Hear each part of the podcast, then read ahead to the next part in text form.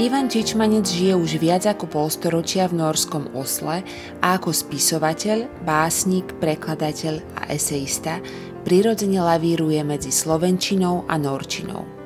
Nie len o tom, aké sú špecifiká a možnosti norčiny vo vzťahu k jeho rodnému jazyku, rozpráva Ivan Čičmanec v seriáli Lids Oral History.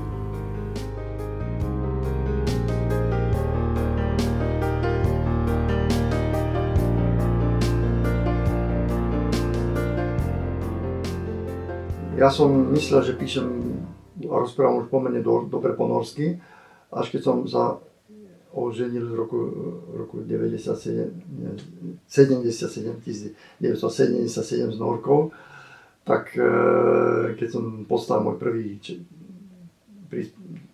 príspevok novinový, to bol mimochodom o americkom básnikovi Robinsonovi Jeffersovi, ktorý bol v Norsku a je dosiaľ takmer neznámy e, tak bol, som bol prekvapený, koľko chýb mi tam ona našla. A najviac chýb je v slovoslede.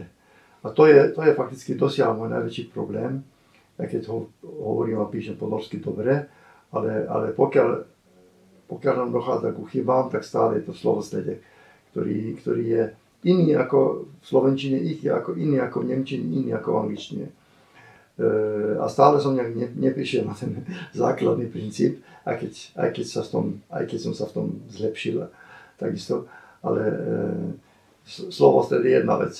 Druhá vec pri prekladaní básni, a na to som narazil už pri pre, prekladaní prvej e, knižky, to bola výber slovenských nadrealistov, ktorí používali vo veľkom e, genitív, a ten je v Norsku pomerne ťažko pretlmočiť tak, aby sa tým nenarušila základná štruktúra textu. E, skrátka, my, my povedzme teraz, príklad, čo mi napadá, nie je priamo surrealistický, ale, ale príbuzný z jednej e, poviedky Dobroslava Chrobáka, e, že kto si uzrie na, e, na oblohe vemena oblakov. To znamená, že mu oblaky pripomínali kravské vemena.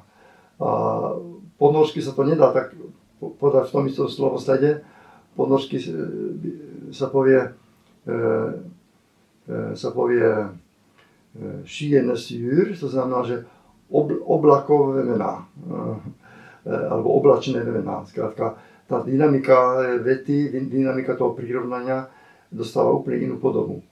Druhá vec je, čo je zvláštna norčina, ktorú mnohí ľudia poznajú z Nemčiny, že je tam možnosť dlhých zložených slov. To je veľmi, by som povedal, pohodlný spôsob tvorenia nových slov. Robí to jazyk veľmi bohatým, ale na druhej strane e, my, čo sme zvyknutí deliť slova na treba na mm, adjektíva, prívlastky a, a podstatné mená sa, sa mne toho zdá tak, ako, také, no nepoviem slovo vulgárne, ale také príliš také zjednodušené, no, také, také čo ja viem, nie elegantné, no, tak by som povedal. Málo elegantné, ale je to, je to z praktického hľadiska veľmi, veľmi, veľmi dobrá vec, veľmi, veľmi dobrá možnosť a tam sa často dajú tvoriť neologizmy, ktoré, ktoré sú určitou výhodou pre, pre človeka, čo píše po norsky.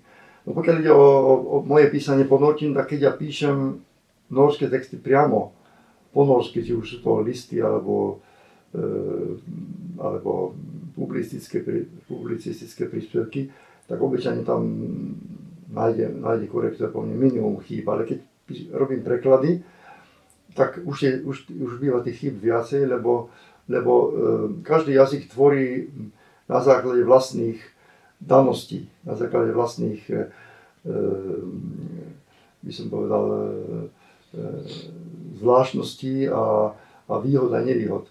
A, a preto keď e, treba chcem zachovať e, tie isté nuance, e, vás keď prekladám zo slovenčiny do norčiny, tak niekedy je tých tam, musím, musí tých slov byť viac, niekedy zase sa vystavím zmene, ale väčšinou je to tak, že, že ten, ten dru, druhý jazyk, do ktorého prekladám, si žiada viacej slov. Čiže sa mi stane, že, že ten norský text je značne dlhší ako ten pôvodný slovenský, ale keď som, keď som prekladal opačne, tak to isté sa mi stalo fakticky aj, aj, aj v opačnom zmysle, že ten slovenský text bol odačo dlhší ako ten pôvodný norský. E, čiže e, aby som zachoval, zachoval hovorím, tie, tie, všetky tie odtiene pôvodného významu, tak som nutený, e, nutený dať tam niekedy viacej slov. Druhá vec je, že Slovenčina nemusí používať osobné zámena pri, pri skloňovaní, pri časovaní slovies. Norčina to musí robiť, lebo tam má e, sloveso v každej osobe tú istú podobu, sa mi to nevyhnutné, aj keď v hovorovom jazyku sa to niekedy e, preskočí, ale v, v písanom je to veľmi ťažko.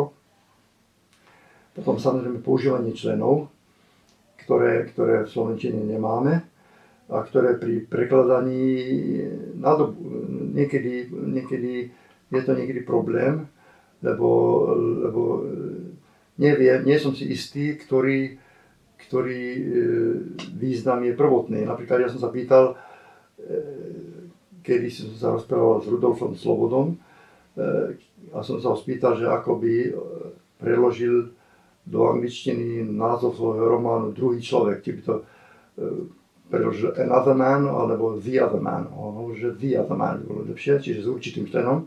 Čiže do tej norčiny, keby som sa nebol spýtať, ja som tento román nepreložil, ale keby som ho preložil, tak by, by som si nebol istý, bez konzultácií s autorom, ktorý význam by bol vhodnejší. E, a sú zase prípady, kde sa tento člen úplne dá e, vypustiť, napríklad v Ondrušovej básni Útek. E, tam sme ponorsky zvolili na to flukt, čo znamená útek bez akéhokoľvek člena, ani, ani určitý, ani neurčitý. A toto je problém a toto hovoria všetci, všetci e, príslušníci slovanských národov, ktorí sa naučili niektorý západný jazyk, kde sú tie, tie, kde sú tie členy povinné, či už v germánskych alebo, e, alebo románskych jazykoch, že tým sú problémy, lebo, lebo tie, aj keď sa hovorí, že pre to používanie členov sú pevné pravidlá, oni nie sú. Napríklad mnohom, mnohom je norčina odlišná od angličtiny a už nehovoria o francúzštine. E, napríklad e, e, Nóri povedia, angličtina povie life, bez člena život, Nóri hovoria livet, tam musí byť člen. A francúzi tiež povedia la vie, tam musí, musí byť, tam byť člen. Zase u slova svet je to naopak. Tam zase angličtina povie the world, a norčina povie werden, bez člena. Takže tá, tá logika nie je až taká 100%, ako by si to zdalo. Takže toto je ďalší problém. A samozrejme sú tam syntaktické záležitosti, o ktorých je tu ťažko sa zmieňovať. Ja som ich ani tak nejak systematicky neštudoval, teoreticky, ale e, sa ma pýtajú občas ľudia, že v akom jazyku rozmýšľam. E, ja som e, fakticky prvé roky, keď som sa rozprával s ľuďmi často po anglicky, som sa pristihol, že neraz rozmýšľam po anglicky, aj sa mi dokonca snievalo po anglicky. Časom to prešlo do norčiny, až som za koncom 70 rokov som sa pristihol, že začínam zabúdať slovenčinu, že mám problém, keď zrazu som sa rozprával, komunikoval som celý deň po norsky a potom som zatelefonoval príbuzným na Slovensko, že zrazu som rozprával po slovensky s norským slovosledom, alebo som používal norvegizmy. E, často medzi Slovákmi v Norsku často ich používame tie norvegizmy, kde sa nám niekedy zdajú jednoduchšie ako, vystižnejšie ako slovakizmy ale vtedy som si povedal, reku, toto nesmiem dopustiť, aby som zabudol vlastný jazyk, tak som prísne rozlišoval, e, toto je úsek, respektíve realita, ktoré ja žijem, komunikujem, rozmýšľam po norsky. Napríklad, keď píšem norský list, alebo sa rozprávam s normy, tak mi nerobí problémy rozmýšľať po norsky, ale keď sa rozprávam sám so sebou, tak je to takmer vždy po slovensky. Už ani nehovoria samozrejme, keď e, komunikujem so Slovakmi.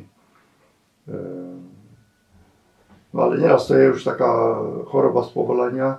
Často, keď tak čítam si veci alebo píšem v jednom si tu jazyku, jazyku tak si tak len tak presilo si, e, si hovorím v duchu, ako by to asi znelo v tom druhom jazyku. A je to dobré cvičenie, by som povedal, e, takto, takto si to overovať.